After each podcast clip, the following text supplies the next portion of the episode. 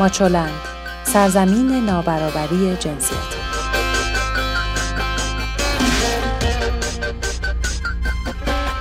سلام شما به پادکست هفتگی ماچولند گوش می‌کنید. این 152 دومین پادکست خبری ماچو نیوزه. من سبا هستم و در برنامه این هفته خبرهای حوزه زنان و برابری جنسیتی از 19 تا 25 بهمن ماه رو با هم مرور می‌کنیم. ماچو نیوز رو هر هفته در شبکه های اجتماعی ماچولند، کانال ماهواره توشه و رادیو رنگین کمان دنبال کنید. رادیو رنگین کمان رادیوی همه رنگین کمانی های فارسی زبانه و کانال ماهواره توشه هم امکان دسترسی شما به محتوای اینترنتی بدون اتصال به اینترنت رو مهیا می‌کنه. در شبکه های اجتماعی هم توشه رو با شناسه توشه اپ پیدا کنید. اما سرخط خبرهای این هفته متوقف شدن دو لایحه مهم برای زنان در ترافیک مجلس فروزنده ودیعتی سفیر جدید ایران در هلسینکی انتقال بهاره هدایت به زندان اوین حکم زندان برای شش امضا کننده درخواست استعفای علی خامنه ای کاهش سن زنان سرپرست خانوار به 14 سال پذیرش 2012 زن در خانه های امن و لغو برنامه دوچرخه سواری زنان در قوم مثل همیشه خبرهای هفته رو با معصومه ابتکار آغاز می‌کنیم.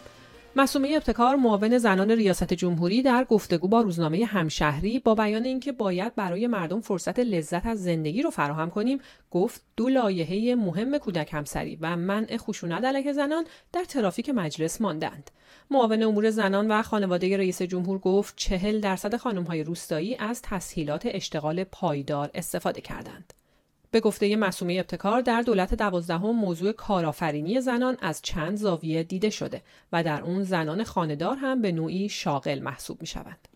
فروزنده ودیعتی سفیر جدید جمهوری اسلامی ایران در هلسینکی استوارنامه خودش رو به رئیس جمهور فنلاند تقدیم کرد. فروزنده ودیعتی پیش از تصدی این سمت مدیر کل حقوق بشر و زنان وزارت امور خارجه بود. قبل از او پروین فرشچی قرار بود عهدهدار این سمت بشه که بنا به دلایل شخصی و خانوادگی از انجام این مأموریت منصرف شد. خانواده بهاره هدایت سخنگوی شورای مرکزی دفتر تحکیم وحدت و فعال حقوق زنان از انتقال وی به زندان اوین خبر می‌دهند این خبر پس از اون منتشر شد که بر اساس گزارش ها بهاره هدایت پس از اون که روز 21 بهمن ماه به حراست دانشگاه تهران مراجعه کرده دیگر خبری از او در دست نبود رئیس حراست دانشگاه تهران دلیل بازداشت بهاره هدایت رو حضور او در اعتراضهای هفته آخر آبان ماه اعلام کرد. اسماعیل سلیمانی گفت سه دانشجو به علت حضور در تجمعات اخیر و شعارهای تند و ساختار شکنانه‌ای که سر دادند بازداشت شدند. کانون نویسندگان ایران با انتشار بیانیه‌ای صدور حکم زندان برای زنان امضا کننده نامه انتقادی خطاب به حاکمیت رو محکوم کرد. گیتی پورفازل، شهلا جهانبین، زهرا جمالی و شهلا انتصاری که در نامه ای خواستار برکناری علی خامنه ای شدند هر یک به 27 ماه زندان محکوم شدند. پیشتر نیز فاطمه سپهری و نرگس منصوری دو تن دیگر از امضا کنندگان همین نامه هر یک به 6 سال زندان محکوم شده بودند. مرداد امسال 14 نفر از کنشگران حقوق زنان اقدام به نوشتن نامه انتقادی خطاب به حاکمیت جمهوری اسلامی کردند. در پی انتشار نامه شماری از امضا کنندگان آن بازداشت و پس از بازجویی های بلند مدت به قید وسیقه آزاد شدند. کانون نویسندگان ایران با انتشار بیانیه صدور حکم زندان برای زنان امضا کننده نامه را محکوم کرده و نوشته که بی تردید صدور این احکام هدفی جز سرکوب آزادی اندیشه و بیان ندارد.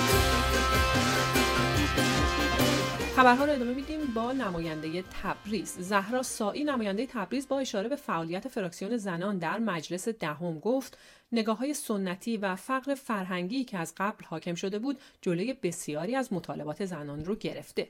بقیده این نماینده مجلس زن شیعه مسلمان نباید ساختار شکنانه رفتار کند و باید در فضای مناسب مطالبات خودش رو مطرح کنه. سایی می‌گوید ما نباید این را از یاد ببریم که وضعیت زنان در این چهل سال نسبت به دوران پهلوی بسیار بهتر شده. ما امروز زنان کارآفرینی داریم که در عرصه های مختلف فعال هستند. امروز یک زن علاوه بر اینکه فعال سیاسی و اجتماعی است در خانه نیز فعالیت می کند ناهید تاجدین عضو کمیسیون اجتماعی مجلس شورای اسلامی اعلام کرده که در حال حاضر بیش از 3 میلیون زن سرپرست خانوار در سراسر کشور وجود داره و آمارهای به دست آمده نشان میده که طی ده سال گذشته تعداد خانوارهای دارای سرپرست زن نسبت به مردان 58 درصد افزایش داشته.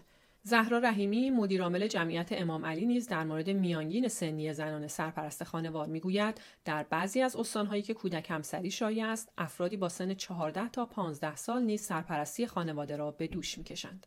اما با گذشت نه ماه از تصویب لایحه اصلاح قانون تعیین تکلیف تابعیت فرزندان حاصل از ازدواج زنان ایرانی با مردان غیر ایرانی و هشت ماه از تایید آن توسط شورای نگهبان و شش ماه از ابلاغ اون به دستگاه های زیربط این اصلاحیه هنوز اجرایی نشده.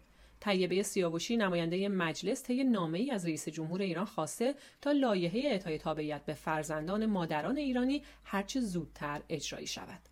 محمود علیگو سرپرست دفتر امور آسیب دیدگان اجتماعی سازمان بهزیستی ایران گفته در شش ماه نخست سال جاری 2012 زن در خانه های امن پذیرش شدند.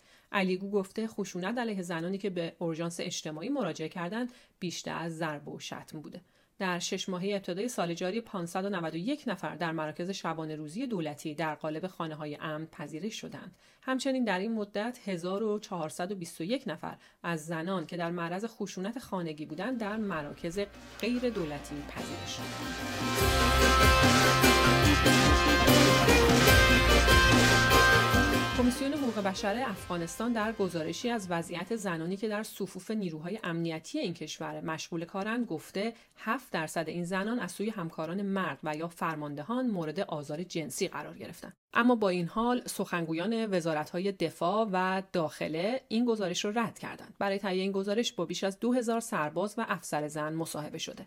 درخواست رابطه جنسی، مطلقگویی و سوال کردن در مورد زندگی خصوصی زنان انواع آزارهایی است که در این گزارش ذکر شده.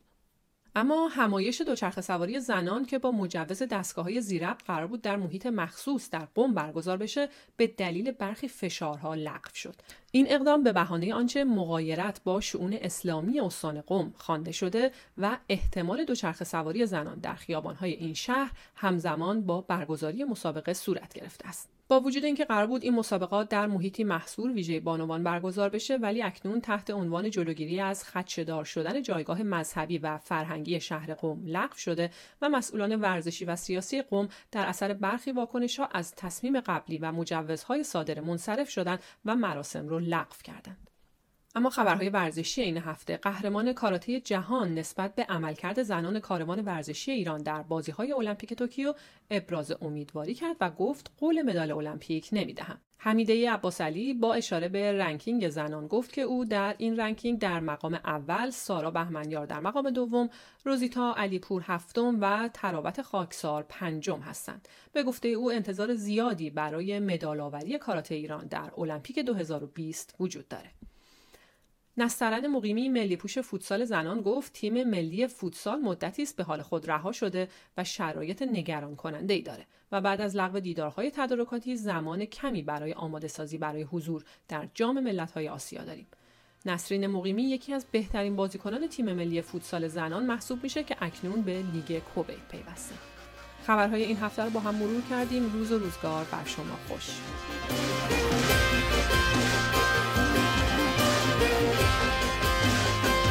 ویدیوها، مقاله ها و خبرنامه هفتگی ماچولن را در وبسایت ماچولن به آدرس ماچولن نقطه نت شبکه های اجتماعی یا کانال ماهواره توشه پیدا کنید.